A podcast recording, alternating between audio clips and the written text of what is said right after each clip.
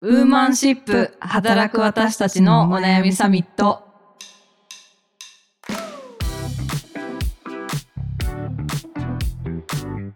皆さんこんにちはニュースピックス 4E の中道香です川口愛です。佐藤由美です。この番組はニュースピックス 4E がお届けする次世代を担う女性がリーダーとしての一歩を踏み出せるように女性に関する主要ニュースやリアルなお悩みについて語り合う番組です。よろしくお願いしま。ます。っていうかあれ？あれどうした？あれ、愛さん？私まだいる。先週で確か。ね、あんなに。感動的なお別れをしたと思ったのに。聞いてるよって言ってたね、お便り送るよとかって言ってたんですけど、うん。今日はですね、うん。先日ご一緒させていただいた毎日新聞さんのうん。今夜ブルーポストでに、はい。あの我々3月1日ですかね、うん。ゲスト出演させていただきましてでまあそれのこうまあ逆バージョンでウーマンシップにも、まあ、菅野さんにお越しいただこうという話になったという流れもありましてなるほど。はい今日もうギリギリで 産休から蘇ってきたはい蘇ってきました。産休に行くはずがのところが、はい。ちょっとギリギリでコラボ収録ということで間に合ってよかった。ねね。はい、今週来週で、えーゲストをお呼びしました。今ちょっとちらりとお話に出ていた、えー毎日新聞の記者の、えー菅野蘭さんです。よろしくお願いしよます。ろしくお願いします。よろしくお願いします。お願いしますいい声。ね。ね。うん。ね。今までに我々の中になかった感じのこう華やかさ。周波数がなんか全然違う感じしますね。はい、あの菅野さんはあの毎日新聞さんのポッドキャスト、えー今夜ブルーポストでのパーソナリティで水曜日のあのご担当で、えー水曜の夜はニュースをジェンダーの視点で読んでみるというテーマで毎週あのお話をされています。菅野さんあの簡単にあの自己紹介とあの番組のご紹介をぜひお願いします。はい、ありがとうございます。あの、今までの流れの中で、うんうんとか笑っていいのかどうかわかんなくて、すごい我慢しながら 話を聞いてたんですけどどんど。毎日新聞のデジタル報道センターというところで記者をしている菅野と申します。普段は、あの、ウェブに向けて、ちょっとこう、長い記事を書いて、まあ、雑誌の記者みたいな働き方うんで自分の興味のあるテーマを深掘りしたりとか、その時話題になっているものを取材して書いたりしています。で、それと一緒に、あとは去年の3月からポッドキャストの担当をしていて、毎週水曜の夕方5時から水曜の夜はニュースをジェンダーの視点で読んでみるというテーマで配信をしています。よろしくお願いします。このジェンダーのニュース発信され始めたきっかけって何かあったんですか？どうしてもやっぱりうちの読者層って男性、あうんの中高年以上の男性が多い中で、頑張って書いているのに広がりに欠けるんじゃないかとか、ななんか読まれてもその一つの記事だけで全然その毎日新聞っていっぱいジェンダーに関する記事とか女性をエンパワーメントするような記事を書いているのに知られてないなっていうこうじくじたる思いがあってですね。それを少しでもこう紹介するプラットフォームじゃないですけど軸になるような企画をやりたいなと思って毎週水曜にやりますって手を挙げて企画書書いて、て。なんか DIY で続けてきたみたいな感じです。で そうそう気になってたんですけどなんかあの、はい今夜ブルーポストでっていうなんかすごいこうしっぽりする感じの、そうジェットストリームみたいな。わかんないけど、ごめんなさい。素敵なタイトルですよね。ストリームみたいな、すごいね。深夜体感深夜体感がこう。今夜って言っちゃってますしね。今夜って言ってる。このなんかタイトルの由来もすごい気になってて、これはですね、運営のチームがみんなでこう若手社員にアンケート取りながら考えてくれてたんですけど、まあ、ブルーっていうのは、あの毎日新聞のこうカラーがインテリジェントブルーっていうんですけど、こう水色があのテーマカラーというか会社のカラーでして、うんうん。なんでこうブルーっていうのをつけていて、で、ポストっていうと、まあ新聞を投函するポストでもあり、うん。あの読者の皆さんがこうお便りとかを投函してくれる場所でもあるじゃないですか。で、この番組自体は、この今までの新聞とちょっと違って、双方向性っていうのを強く押し出したいねっていう思いがあったので、なるほど。読者とこう新聞社をつなぐ架け橋になるポストっていうので、うんブルーポストになったおということです。なるほど。間違ってなかったらいいけど、私はそういう理解で やってきました。ー。へーキービジュアルもそういうイメージですもんね。ねですね。私でもこれ最初見てた時ずっとなんかペンギンかなんかのキャラクターだなと思ってたんですよ。よく見たら手とお便りの普通のポストだったんですよね。うん これ耳が生えてるわけではない？そうなんですよ。耳かと思いますよね。耳かと思ってました。なんか可愛いキャラクターだなと思ったら全然普通に手とポストだったって最近知ってびっくりしてます。なるほど。ジェットストリームは関係なかった。全然関係ないですね。はい。でもこうあえて毎日新聞っていうのを出さずに、まあ、なかなかこう特にね新聞社の名前でついてるとそれだけで手を伸ばさないっていうこともあるのかなと思ってなるほど確かに。うん普段ニュースを読まない層にも届けたいなっていうんで、毎日新聞って名前もあえて出してないです。なるほどですうね。そうそのあの今夜ブルーポストでにあの私と愛さんがはい。ゲストで一度呼んでいただいて、国際女性デーのタイミングでのそのコラボっていうことでそれぞれ番組の最後とかにこれから何やりますみたいな話とかもうん。確かしていて、うんうん。まあ、ニュースピックスはまあ働く私の体とキャリアっていうことで、妊娠とか、うん。えー出産とか子育てみたいなそのライフステージの変化とか生理とかうん。更年期みたいなヘルスケアの課題にフォーカスして、まあ、体とキャリアっていうテーマをね、置かせていただいて結構いろんなこう、うんマルチメディアな感じでやりましたよねそうですね。ね。オフオフラインイベントをやりましたね。3月の8日国際女性デー当日に50人の人、ゲストの人、あの、うん。参加者の人たちに来てもらって、体のこととかっていうこととか、キャリアのことに関して、まあ、産婦人科医の稲葉先生とかもお呼びしながら、はい、まあ、どういうタイミングで、まあ、それこそ産めばいいのかみたいなお話だったりとか子育てとの両立に困ってますみたいなご意見とかも入れながらそういったイベントをやったっていうのとあとはまあ記事も結構ねたくさん出ておりましてはい、ファーストペンギンの坪内千佳さんに、はいはい、中道ちゃんがね取材した記事とか。そうですうね、ん、なんかあれは本当に今までの坪内さんのの働き方だけじゃないこう坪内さんの会社で働く女性の話とかにまでね言及していてすごいこう新しい視点の記事が出たかなと。あとは「ジ・アップデート」というあのニュースピックスタジオのオリジナル番組がありまして、まあ、そちらで、まあ、ライフはキャリア女性はなぜ諦めなければいけないのかというようなテーマでゲストの方をお呼びして議論したりですとかこれがすごい大好評で先日第2回目としてですね自分らしさを極めるキャリア開拓術とはというようなテーマでまた番組の配信をしたので、これちょっとこの番組に2本はね立て続けてぜひ見ていただきたいと思っていますので、両方盛り上がりましたね。両方すごい盛り上がっあていちゃんも出演していたし、はいそうなんです。私も出演させていただいて、すごいあのフリップのうん、筆圧がすごかった。筆圧すごかった。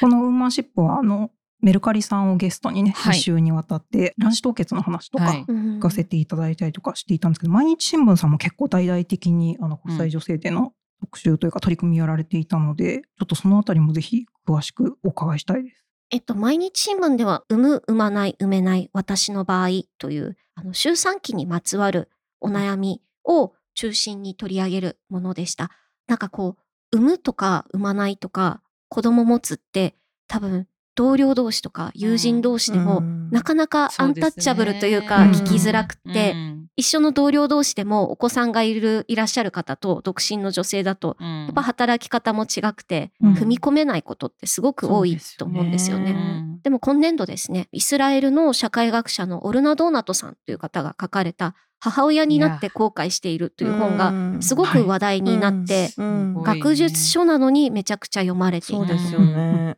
であそこにやっぱ関心ある人ってたくさんいるよねっていううん。思いがあるのと、私たち自身でも話しづらいっていうのと、あと記者それぞれ孤立出産を取り上げたいとか、うん。あとは DV の離婚の話を取り上げたいとか、うん。結構こう社会課題の興味って幅があるって一つのテーマを作るってすっごい難しいねって思ってたんですけど詰まるところやっぱりこの産むとか産まないとか産めないっていうところのその周産期の話に集約するんじゃないかっていうことで一つ大きなテーマを作ってこれに関するその女性一人一人のストーリーを丁寧に聞いてその背景にある社会課題を取り上げようという感じでやってきました。今もまだ続いていて地味になんですけれども実はちょこちょここう記事が増えてっているところです。見てます見てます。今まで取り上げたのが産むとやっぱり母親になったら何かを失うんじゃないかっていうことをテーマにしたインタビューだったり陣痛の時に初めて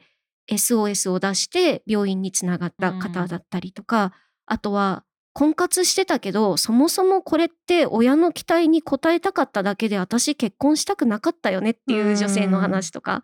で、その背景にある統計をあの一緒に提示したりとか、まあ、いろんな視点で記事を出してます。うんなるほどあの選択的シングルマザーの記事もすごい面白かったですね。ありがとうございます。うんあの本当にこの特集最初の頃のサイボーズ青野さん出てたあはいの記事とかもすごい面白くて割とスタート地点から追いかけてました。あ、ありがとうございます。ま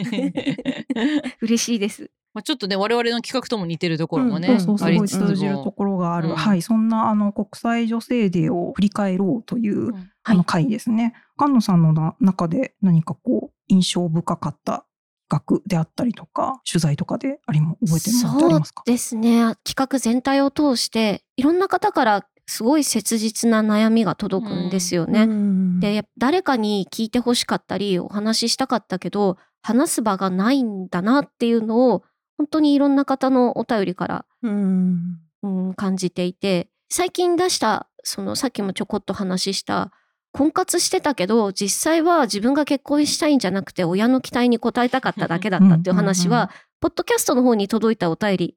うん。から始まったんですよ。そのお便りをくださった方にお話聞かせてもらえませんかって言って話を聞きに行ってうん。取材をして、で、やっぱり子供が欲しくないってよく考えたら気づいたけど、でも子供が欲しくないって人に言うと、え、なんで？ってすごい納得した理由を求められるっていう話をされていて、これって直接その社会問題にすぐつながるとかじゃないんですけど、その今の社会の空気をものすごく表している言語化しづらい悩みなんだろうなと思って。で、この記事の反応を見ていると、男性からはかなり厳しい、そんなん、なんかわがままみたいなのとか、なんでしょう、勝手に言ってるとか、これが少子化だみたいな反応ばっかりですごいアンチ的な反応が多いんですけど、一方で女性は、わかるっていうコメントが多くてうん、ここの非対称性がすごく印象的でしたね。すごい。ねなんかそこの対比が見えるの、ちょっとゾクッとしますね。リアルですねうんリアルですね。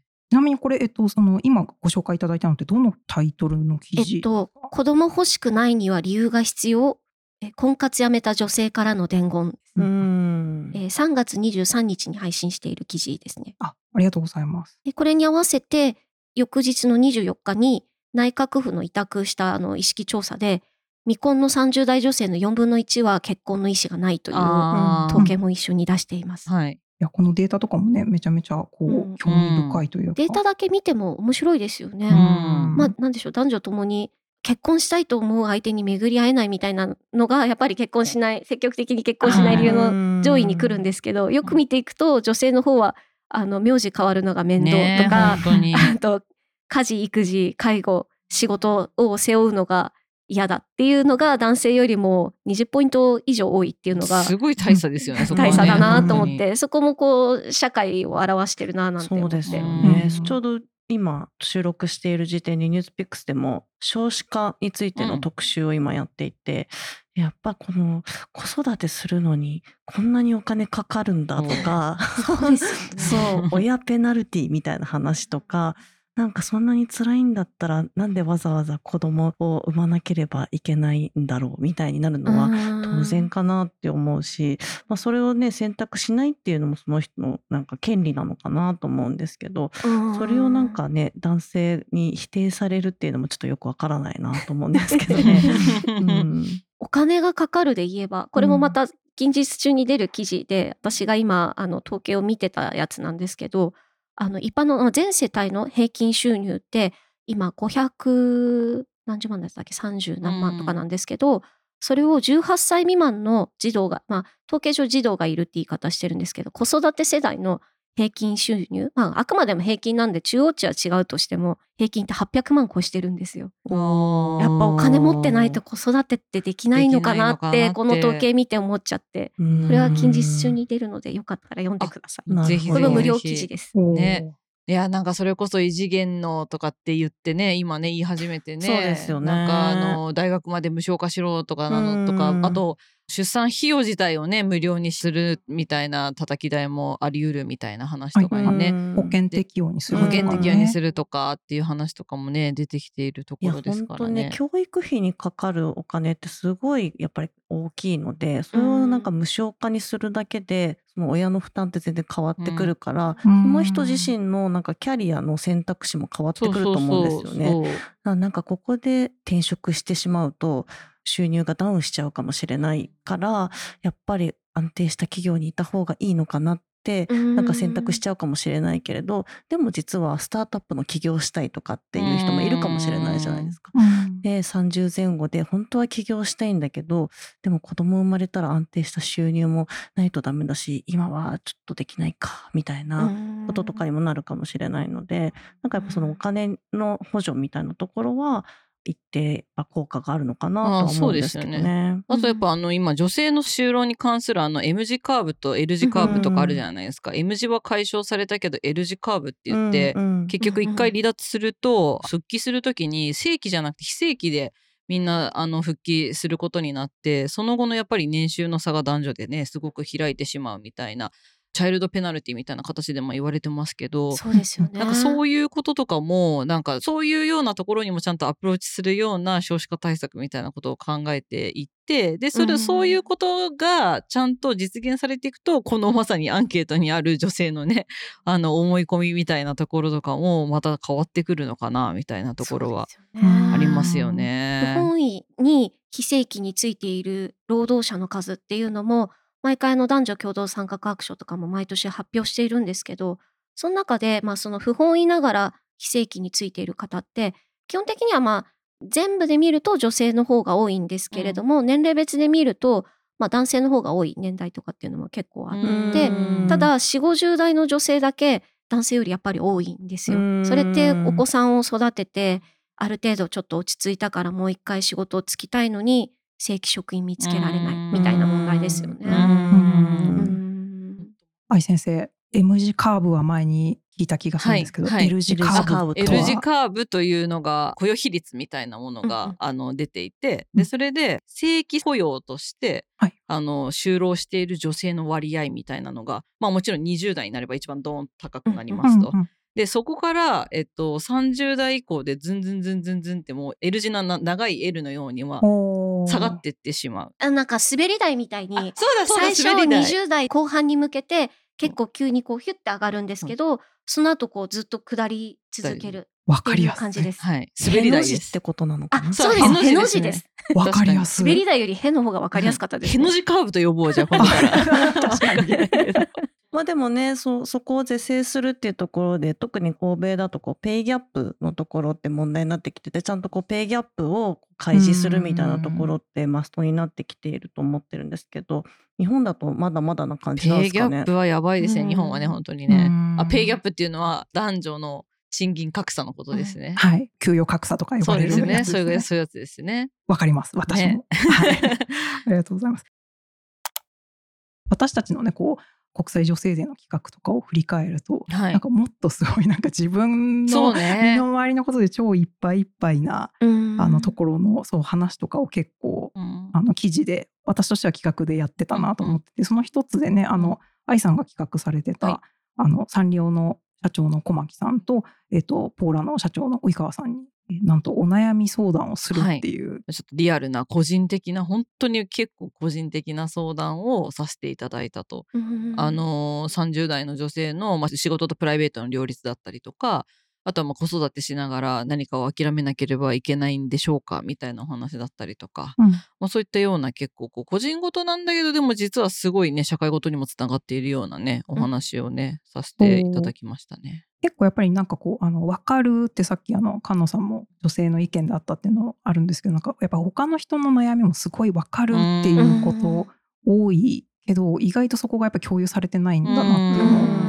はなんかこう話をこうあのメンバーね5人ぐらい並んで悩み相談させてもらったんですけど、うんうん、まあ、それをすごい聞いてて感じるなというか自分もそういうことすごい考えるなってそう思ってて、うん、いやでもねそこに対する回答が本当にね本当にね素晴らしかったですね。素晴らしかったですね。ちょっと全員涙ぐんだ状態で、ね、インタビューが進むっていう。そう、もうあの、百戦錬磨いろいろこうやって、いろんな経験をされてきたであろう及川さん、小牧さんが、まあ、大丈夫だよみたいな。諦めなくていいんだよみたいな。ね、私たち何も諦めてこなかったからって言われて。そうすごいこう刺さるなって思いながら聞いてました。はい、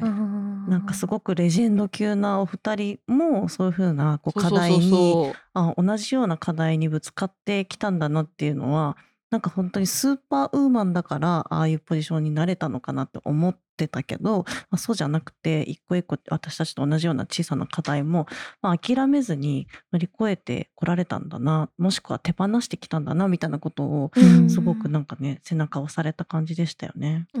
ほんなんか及川さんがその子供を幼稚園保育園に迎えに行かなきゃいけないのに仕事もあってどうしようもなくて泣いてましたって言ってて、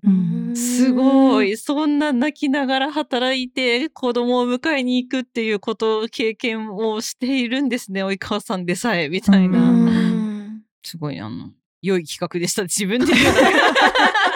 振り返ってみても。振り返ってみても。まあでもなんかさっき菅野さんもなんかこういう企画やって、はい、なんか本当にこうお悩み相談がたくさん寄せられたみたいなことをおっしゃってましたけど、今までなんかそういうことを吐き出すというか誰かに伝える場所ってやっぱりなかなかなかったのかなと思っていてなんかこう迷ってもう自分の中で消化して諦めるみたいなことでなんか表にそういった課題が出てこないからなんかその課題も解消されないままだったのかなとも思ったりしていてなんか河野さんのやられた特集でそういうふうにお悩みが寄せられたりなんか私たちがやったイベントでも本当になんかもう話したくてしょうがないみたいな感じで皆さんこんな悩みがあってみたいなことをすごくこうあのお話しくださってなんかこういう声があるんだっていうことを表に出すっていうことがやっぱなんか一歩大事なのかなってすごいなんか思いましたね。そうですよね。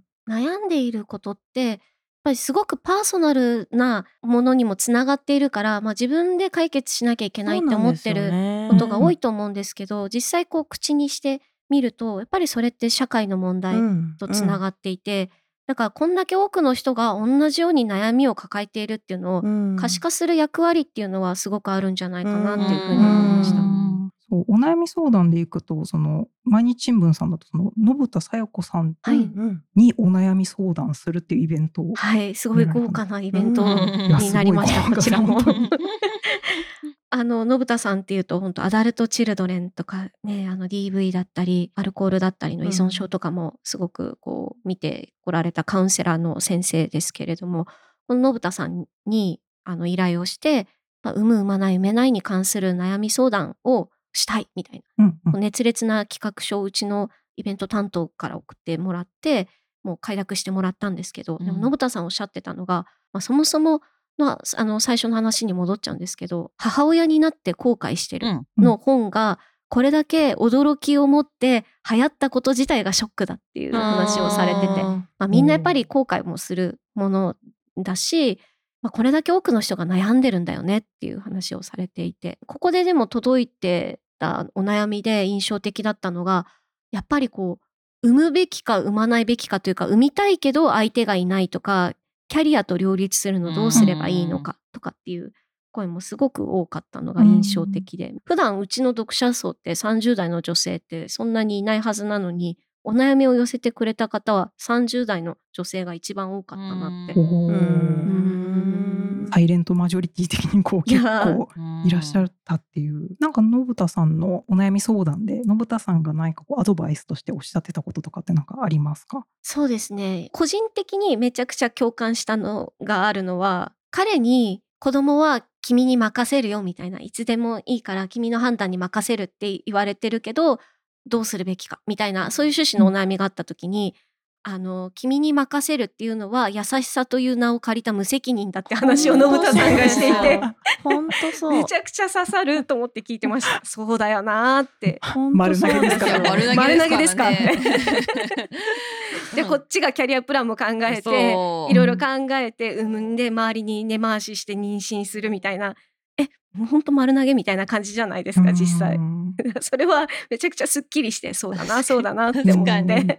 なんか優しさのように見えて全然違うみたいな、うんそういうことですもんね。妊娠出産子育てっていうのはすごく、まあ、大きなことだけれどもこれってやっぱ50-50のプロジェクトだからっていう話を。されていたっていうのとあとはやっぱり埋めなくなること、まあ、自分のタイムリミットみたいなのを感じて焦ってしまうっていうお悩みもすごく多くて、でその中で、まあ、まあ将来後悔するんじゃないかって今産んでいないことに対して後悔するかもしれないってお悩みも結構あったんですけど、まあ信田さんがもうあの後悔しても意味ないからっていう話をうんすごく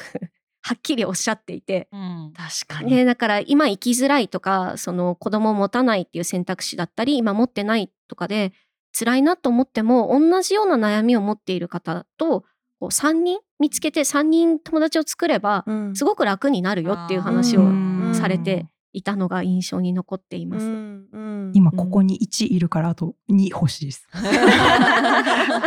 今ここに1いますよ。いやでもそれぐらいやっぱりそうなんですよ私もめちゃめちゃ悩んだしキャリアのいいタイミングで妊娠することになるとか、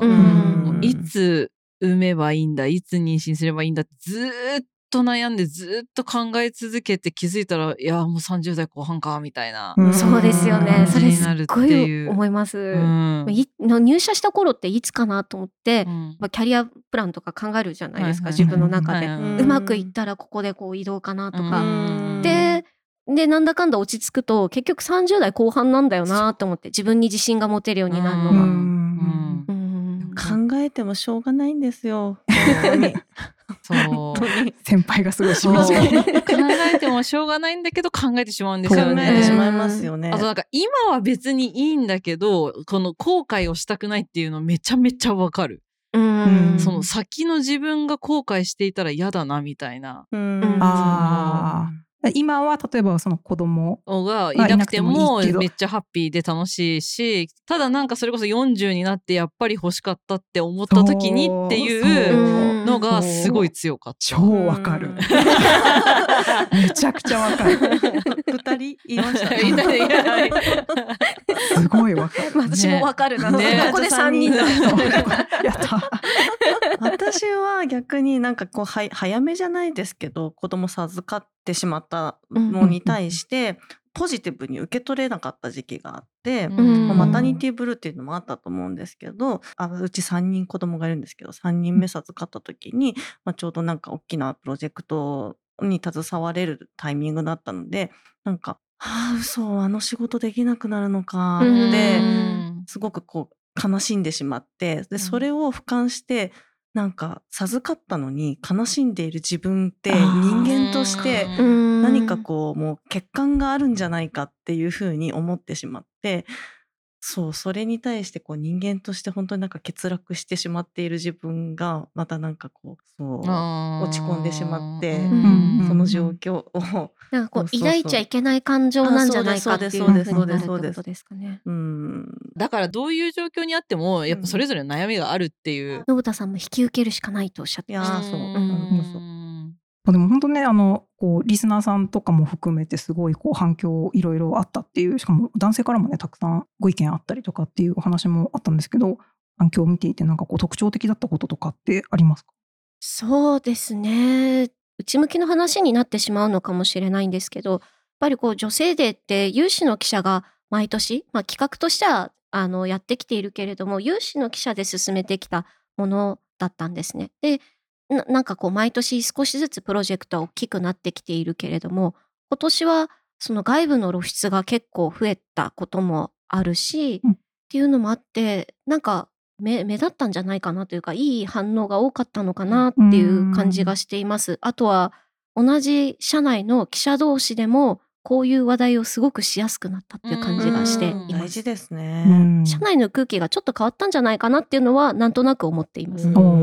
でその一つは、まあ、こういう記事をやってきたっていうこととあとはこう、まあ、音声でずっと1年間やってきて外部の、まあ、例えば Apple Podcast さんの特集に入ったりとかあとはこうやってニュースピックスさんに一緒にコラボ番組させていただいたりとかってしている中であれなんか盛り上がってんの？みたいうんな楽しそうだねみたいな雰囲気になって ジェンダーの話題とか国際女性デーの反応が良くなったんじゃないかなというふうに感じています。うん記事としても当然今までのうちの読者じゃない人たちに少しずつこうリーチを伸ばせたんじゃないかなっていう感じはしてて、うんうん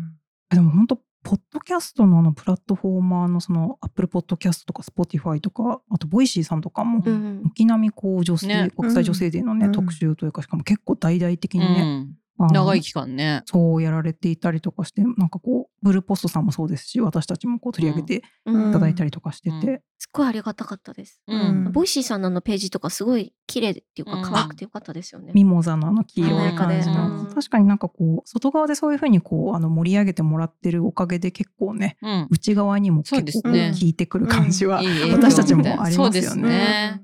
結構まあ私たちで言うと今年は国際女性デーでまあ自分たちでもいろいろやったんですけど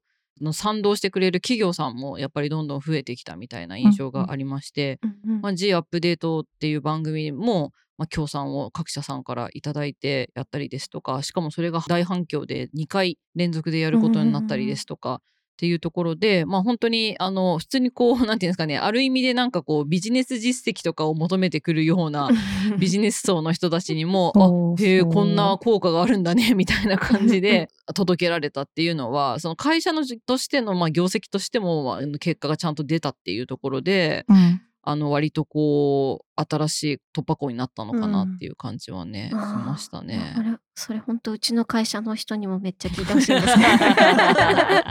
みんなだからもっと頑張ろうみたいな。